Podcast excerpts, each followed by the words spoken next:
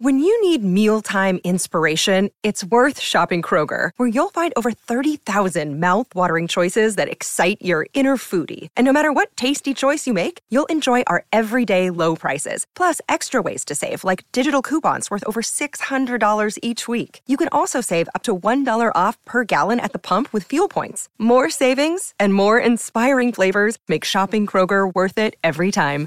Kroger, fresh for everyone. Fuel restrictions apply. Hello, and welcome to the American Patchwork and Quilting Podcast. I'm Lindsay Mayland, and I'm so excited to be here with you. I'm chuckling to myself right now because I've been staring at the computer screen all morning trying to get my thoughts down for this podcast topic. And I keep moving on to other little tasks or getting up for a cup of tea. And the funny thing is that this podcast episode is about tackling a task you've been putting off. And that's exactly what I've been doing all day. so I have 45 minutes until my next meeting. So I'm diving in. No more procrastination from me. But this experience did remind me of how easy it is to procrastinate and put off tasks. And I think it's so applicable to the quilting world too. We all have those dreaded tasks in our quilting lives, the ones that hang over your head and make you feel drained just thinking about starting them. For me, it's machine quilting.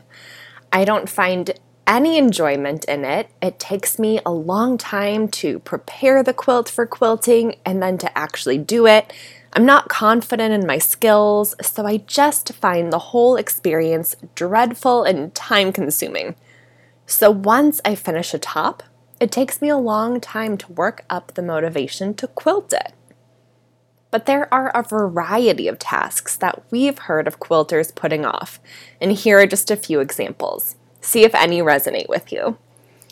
Binding, basting, cleaning your machine, organizing your fabric, pressing units and blocks, ripping papers from foundation pieced blocks, adding a hanging sleeve or a label to the back of your quilt, or trimming a bunch of triangle squares. There are a lot of tedious tasks in quilting, and we're sure there are a few that cause you to push the project aside for another day. But luckily, there's a large body of research out there that suggests that we'll be happier, feel less stressed, and be more creative if we just buckle down and get that task done. It's energizing to finish a task we've been putting off. And isn't that exactly the feeling we want from our hobby? So, our staff compiled a list of techniques they've used over the years to help them tackle those tedious tasks. We hope you can employ a few of these techniques in your own life to move through some of those pain points of the quilting process for you. 1. Do it right away. If you're dreading doing it, you'll continue to find excuses why you can't the longer you wait. So start the dreaded task as soon as you can. Don't set the quilt aside and say you'll come back to it next week, because next week will become next month and so on. Prioritize it now, because as soon as you start the task, the sooner you'll see the light at the end of the tunnel so that you can continue with other parts of the process you like better. Number two, find a friend. If you're doing something you don't want to do, it's much more fun with a buddy. Invite a friend over for a few hours of sewing together. Or make a phone call to family while you're doing the task. Bring the quilt to a retreat. And if none of these things are possible with your task, try turning the TV on or listening to music so you can keep your brain preoccupied as you sew. Number three, be prepared. Sometimes the reason we put a task off is because we don't have the proper tools to make it happen. So, in advance of tackling the task, do any shopping you need to for fabrics or supplies so it's all ready when you are. Make sure your workspace and tools are clean and ready to go. Make sure you have the instructions handy and have read through the steps so you aren't being held back by unknowns. Sometimes a task can be made a lot easier if you just buy the right tool. For example, acrylic templates or rulers of a specific size can help trim or square up units. A spray starch or wool pressing mat can help make pressing more satisfying. A specific machine foot can help with piecing. A little preparation and sometimes a little money can make the process easier. Number four, make mini goals. If the task is large, or maybe it even seems large, you can set yourself up for success by setting smaller goals. For instance, maybe instead of telling yourself you need to bind an entire quilt this week. You break it down. So, day one, you're cutting and sewing the binding strips. Day two, you're pressing the strips. Day three, you're sewing the binding to the front of the quilt. And then days four through seven, you're hand binding it to the back of the quilt. Any task can seem achievable if you break it down into the smallest steps and then make it fit into your schedule. Number five, write it down. Similar to creating smaller goals to help you finish a task, writing your goals down on paper helps you commit to the process. For example, write down, by August 8th, I will have added a label to my quilt. Hang the paper in your sewing room so you see it often. Once we write something down, our brain wants to finish it so we can cross an item off the to do list. Number six, understand why you're putting it off. It takes some guts to dive into why you always put a specific task off, because sometimes the reasons are about more than just quilting. Maybe there are financial reasons why you can't buy the right tools to help do the task. Or maybe you're scared of the technique because you never were taught and feel like you're doing it wrong. Maybe you're a perfectionist and don't want to do something that you're not perfect at. Maybe there are emotional reasons you can't finish a quilt or organize fabrics, such as the loss of a family member or friend that has close ties to the project at hand having the information about why you're putting something off can really help you move past the obstacles, or at least give yourself some grace to meet the task where you are in your life and your talents. And number seven, set a timer. Sometimes you just need to bite the bullet and force yourself to work on it. It's easier for our brains to do an unwanted task for short periods of time. So set a timer for 15 minutes and do as much of the task as you can in that time period. Once the timer goes off, you have permission to keep going on the task if you're in a groove, or quit and move on to something you like better. I find this timer method works really well for me on tedious tasks like trimming hundreds of triangle squares. I don't want to spend hours and hours trimming, but 15 minutes allows me to make a little progress each day in between other tasks. What other tips do you have for tackling a dreaded sewing task? We'd love to hear about it. So drop us an email at apqpodcast at meredith.com to share. We're so excited to share these tips because this week's Sweet Quilty Home Challenge is to tackle a task you've been putting off. For those who don't know, our Sweet Quilty Home Challenge is something we started last summer as a way to brighten our homes and sewing spaces. And it was so successful that we're bringing it back this year. So the challenge lasts for 10 weeks. It started July 5th and goes through September 12th. And each week we issue a challenge on our podcast and social media pages. If you participate, you can use the hashtag SweetQuiltyHome on Instagram. And you can also visit our show notes for a link to a page on our website where we list details of each week's challenge and a lot of helpful content to get you started.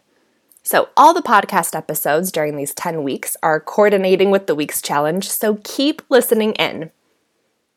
We're going to take a quick ad break, but hang tight. When we come back, we're sharing some products we're loving as well as some thrifty shopping tips. Welcome back. Now we're doing a segment called What We're Loving, where we share tools and products our staff loves right now. The first product is called the Bit by Bit Stash Builder from Serendipity Woods. So, this fabric bundle contains your choice of either 20, 30, or 40 rolls of 9 by 10 and a half inch rectangles of fabric. And the fabrics include both small and large prints, florals, stripes, every other kind. It's it's really a great way to add a variety of fabrics in a specific color to your stash or even stock up to make a scrappy quilt. And they're packaged so cute that they're hard to resist. The next product we're loving is called MagnaFingers. It's a magnetic tool used to pick up pins and needles easily.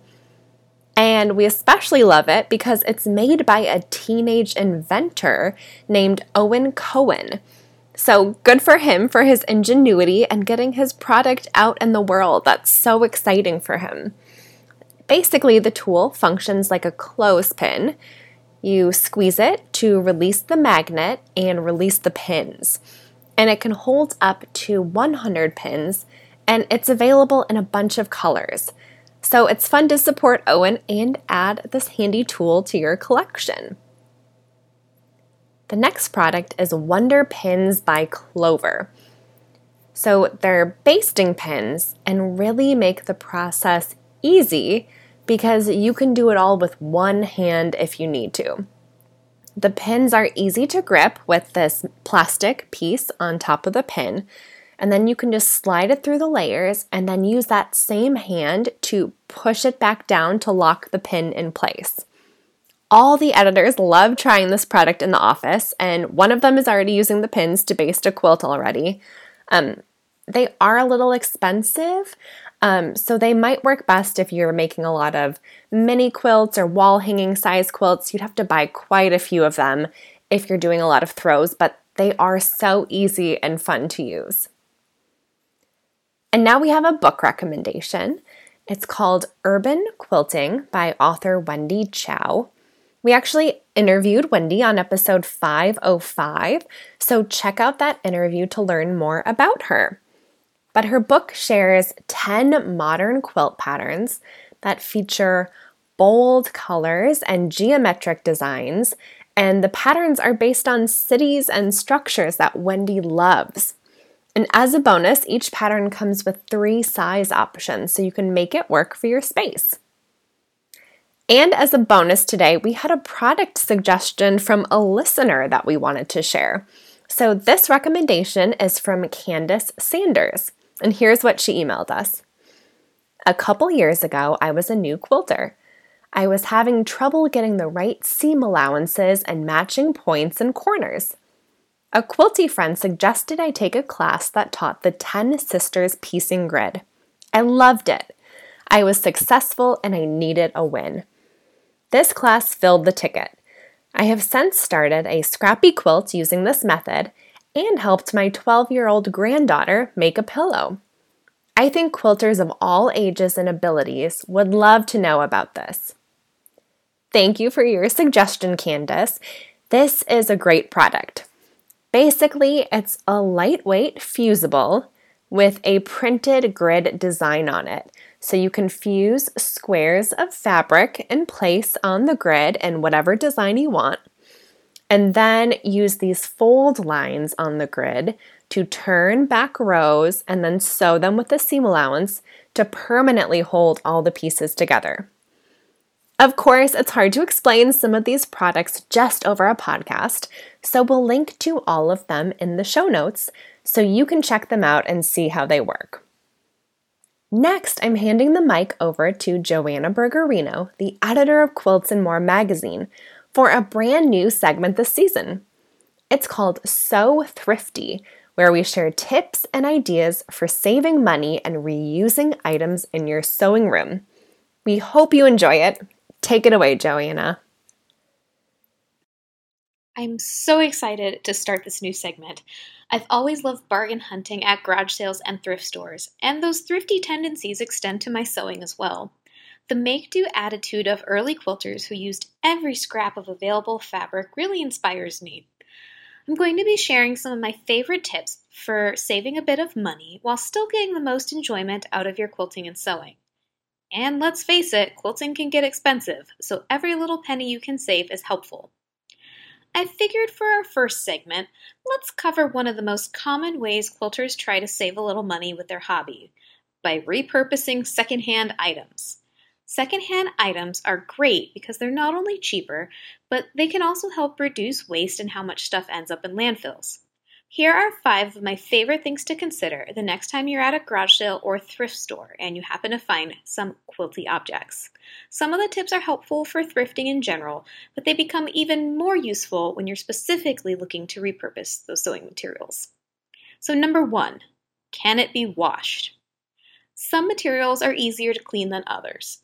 Shirts that are machine washable can be thrown in the wash and then cut up to use in quilts.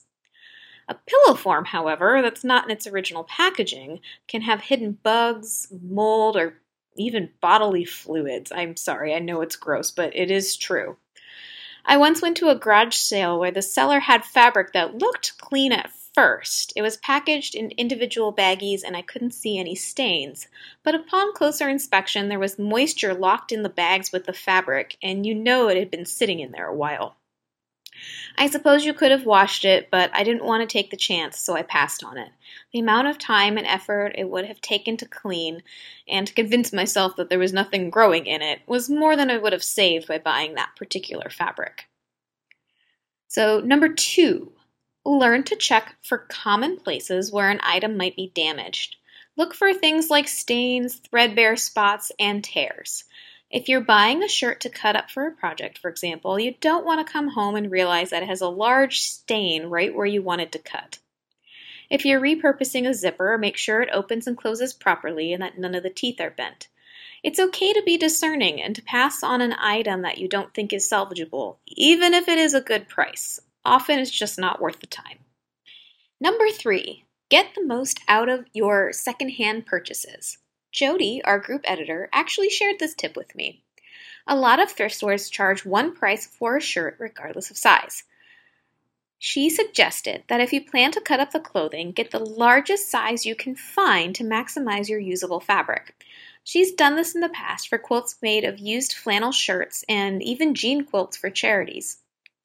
I did something similar when looking for wool sweaters to felt in the wash. Because there's so much shrinkage when felting something, I needed the biggest sweater I could find so that I'd have enough material for my project. If you're hoping to recycle, bigger is usually better. Number four, check for sales. Yes, even secondhand stores have sales. Church rummage sales often have fill a bag sales, where anything you can put in a bag you get for a particular price, usually at a deep discount. And that can be really helpful if you're planning on making a scrappy t shirt or scrappy flannel shirt quilt because you can pile in lots of clothes. Some thrift stores do unique sales on particular days, such as veterans discounts, teacher discounts, senior discounts, you name it. Others have a clearance section so that they can cycle through their donations and put new things on the storefront. If you have a particular store that you like, learn the best days to shop there and prioritize the order in which you go to those stores. And finally, number five, don't forget secondhand notions. You can take most buttons and zippers off any quote unquote ugly fabric you might find on thrift store racks. I like to look for beaten up handbags that still have good hardware on them. Some bags even have plastic inserts on the bottom that you can take out wipe clean, and then insert into your own sewn bags to keep them from being too floppy. Just make sure that you're not paying more for the item than the notions you plan to salvage are worth. Again, consider your time and consider whether that bargain really is a bargain in the long run. Thanks so much, Joanna. I loved all your tips. We need to take a quick ad break, but hang tight. We'll be back with a fun interview with a local quilt shop next. Welcome back. Now I'm handing the mic over to Doris Brunette, the editor of Quilt Sampler magazine, for Love Your Local Quilt Shop, a segment where Doris chats with the quilt shop to highlight the amazing things they're doing for their customers and their community. And of course, it gives us another quilt shop for our must visit list. Take it away, Doris. Today I'm talking to Renee Savage, owner of Renee's House of Quilting in Williamsburg, Michigan. Welcome, Renee. It's nice to have this opportunity to chat with you.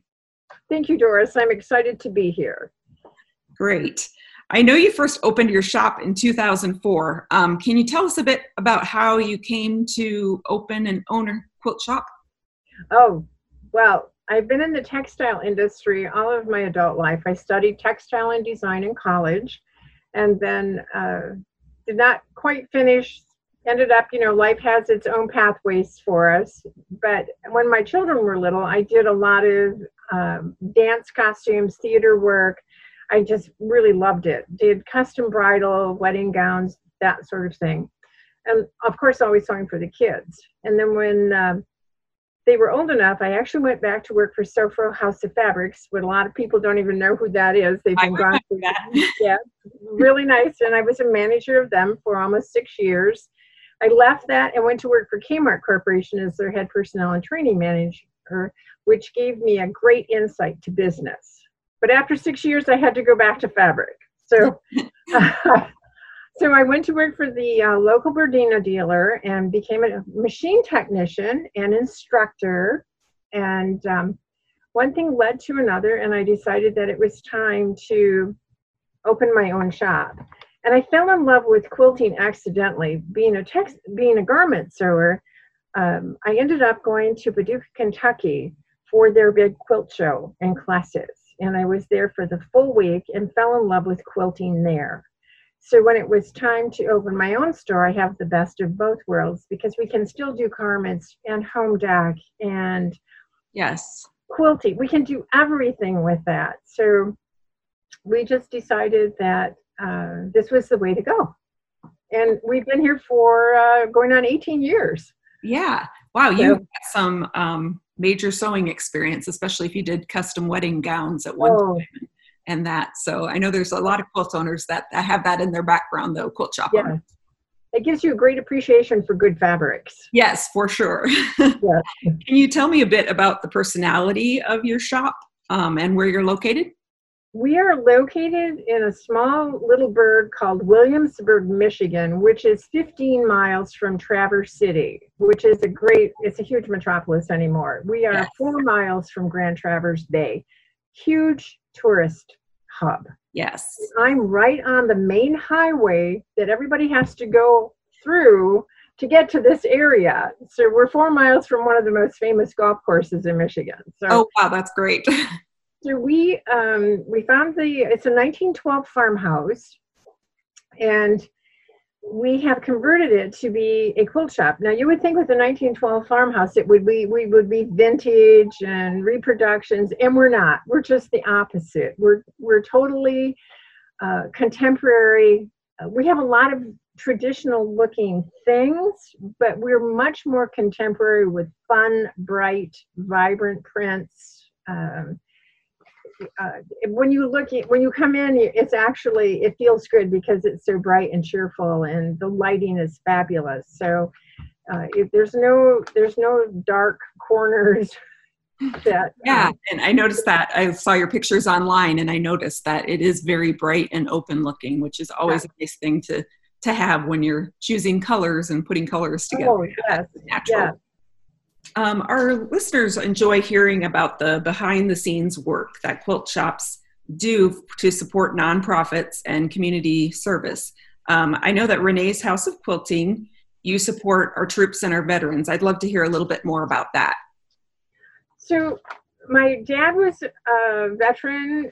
Uh, he lost his eyesight during World War II, and uh, he never let it slow him down. And then my brother um, retired from Sealift Command, which is the civilian branch of the Navy, and we have always supported the troops. It's it's very important that um, we stand behind them, excuse me, and show our, our, respect. And we have a lot of, we are Coast Guard base here also. So we have a lot of wonderful people that come in that are military. So we give a 15% discount to anyone that comes in. I don't ask for ID. If they tell me they're retired military, I respect that, or if they're active duty.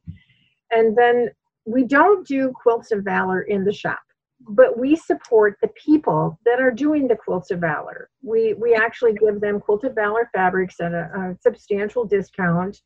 Uh, if and so we've always done the program. If they're by their top and they're backing here, they get their batting at twenty five percent off.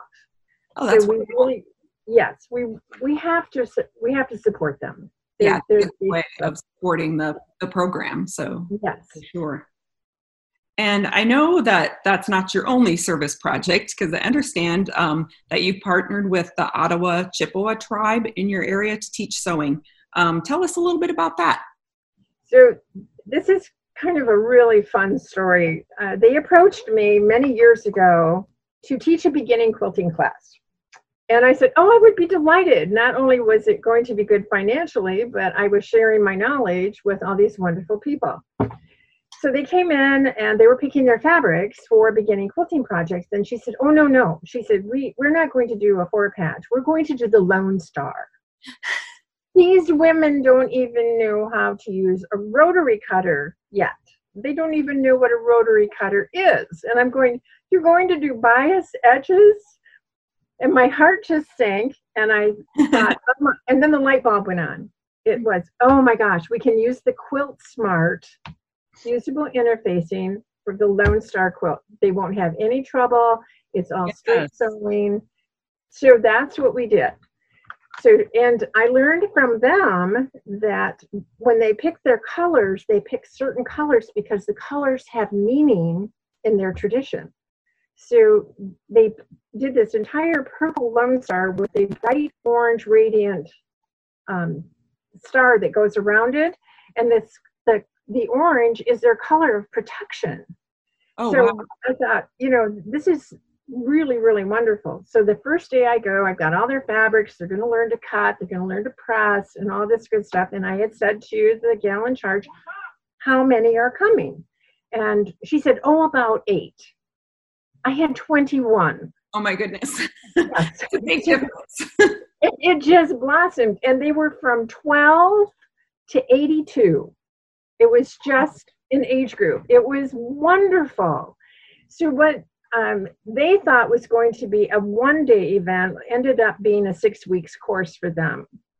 And when they got the top done, they actually wanted to quilt it themselves. So they learned to use a walking foot. And then two of the gals were very artistic and they created symbols that they quilted into the open corner areas of the Lone Star. They did the bear claw, which is their Native American symbol, and they did a butterfly, which is the symbol of a young girl becoming a woman.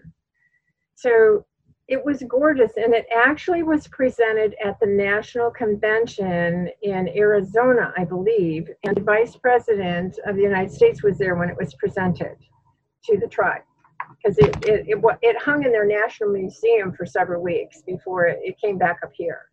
Wow. So and I learned almost as much from them as they did from me.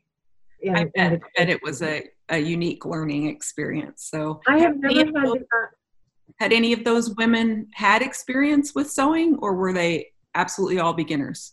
There were about five out of the entire group that were absolutely beginners. And there's about 12 of them that are constant quilters now. They're everyday quilters. They come in all the time. Some of them have made the Lone Star. I can't tell you how many times they've made the Lone Star now. That's the one they want to stick with. That's the one they give as a baby quilt. a wedding quilt, graduation gift. So they're always in, and they don't want to change. They don't want to change it up. They get the they get the quilt smart interfacing, and they do their quilts. So it's. I was just going to ask you if they were still using the quilt smart interfacing, oh. or if they moved beyond that. Um, they've moved on to other quilt patterns, but they still love that quilt smart project. It just yeah. works really well for them.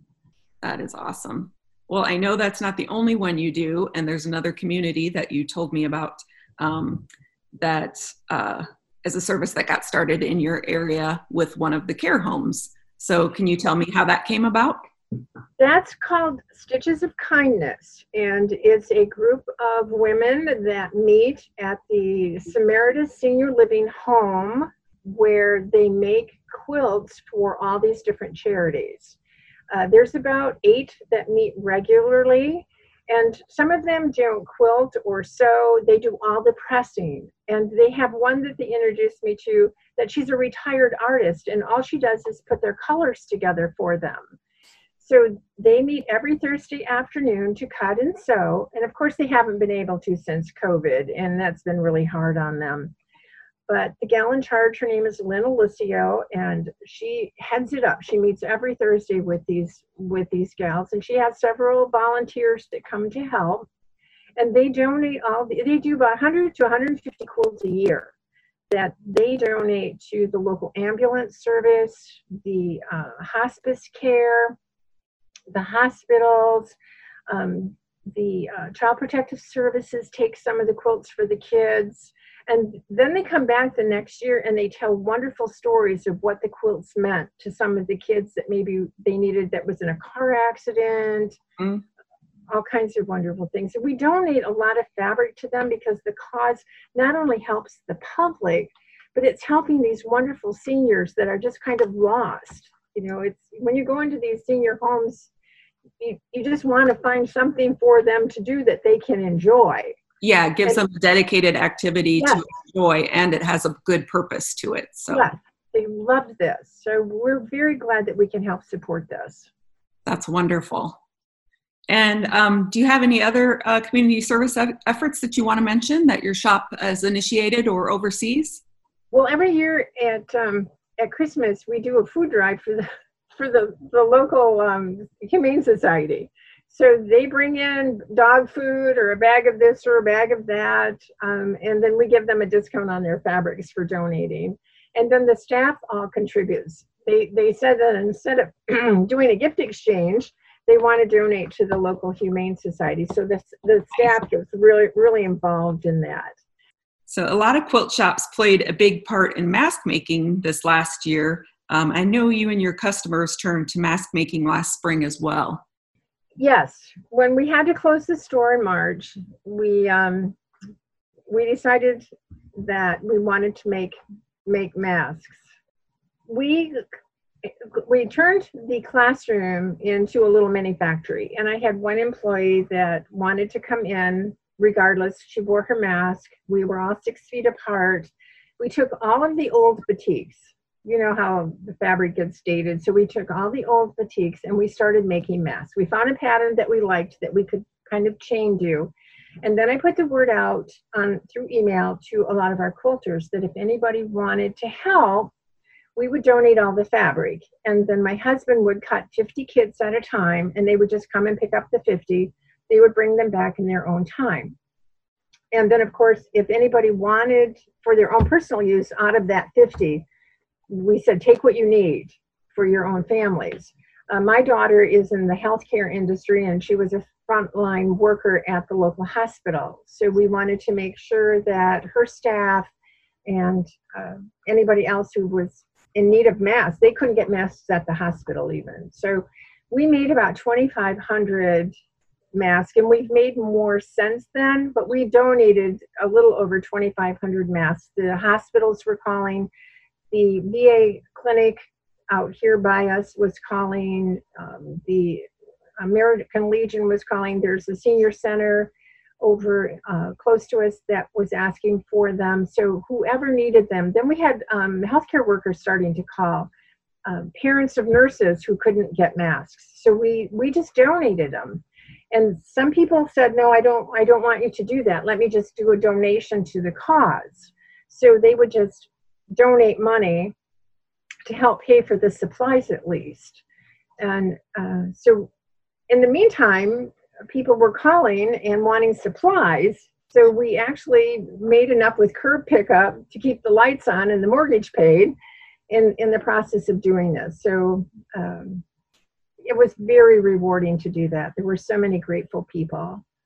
Oh, I bet the need was so great there for oh, a period of time that it was. It's yeah, it was it was great to see so many people come together with the mask making and making sure that um, their communities really near and far were taking. Yes, absolutely. And we didn't question where they were going or what they were doing.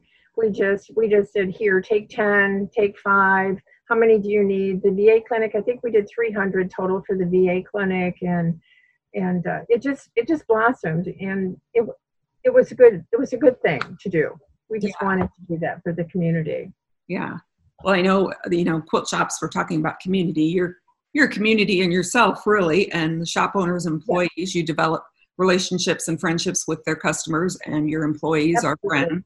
Um, and I think those mask making projects gave everybody kind of a shared purpose to focus on um, when we couldn't stop in and see our local quilt shop staff and you couldn't see your customers you know face to face gave us all something to focus on together. And um, yes. have you been able to completely reopen now? Now we that are, season is picking back up? Yes we are we are back and we are open. Uh, we did michigan was very strict in their mask mandates. So we followed the mask mandates up until last week. Um, then they re- um, re- reduced them again. So if you've been vaccinated, you don't have to wear a mask, and we're very um, we're we're strict about it in the store. We ask as they come in, they don't have to show their ID, but um, if um, they haven't been vaccinated, we ask them to please wear a mask. Uh, all of my employees are high risk. We've all been vaccinated. Mm-hmm. I have two. I have two employees that are not coming back. One actually did lose her husband to COVID last fall, and so she's leaving the community. She's going to to live with family, and the other one is uh, very high risk uh, because of her cancer treatments, and she's not coming back. So um, it's been kind of a strain with losing two employees when we're low staffed as it is, but we're functioning we're open and we're glad to be here and we love seeing all the customers coming back yeah it's, it's good to see faces and smiles yeah. again isn't it it is it is that, we make kind of a joke about it oh no i can see you hi you look great you know well renee i want to thank you again for sharing all of this with me today and i can't wait until i get back to northern michigan again to come and visit oh. So, oh, I hope you do. Years since I've been up in that area, but I would love to come and see your shop. So, oh, great. All of us here at American Patchwork and Quilting wish you and your employees and your family great success and good health this year. Thank you very much. It was wonderful to be here. Thanks so much, Doris. We'll link to the store and some of the charity programs that they talked about in the interview in our show notes. Before we leave today, I just wanted to remind all of our listeners about a special subscription offer that's just for our podcast listeners. You get one year of American Patchwork and Quilting magazine delivered right to your door for 60% off. And if you subscribe soon, you'll be sure to get our December issue, which we're working on right now. It has gorgeous holiday quilts, an extended gift guide of amazing products, and even a handmade gifting story with easy patterns you can make in multiples. This is one of my favorite issues we've done, so I don't want you to miss out. We have the special link in our show notes for subscribing, so make sure to check it out. Everyone, have a great week.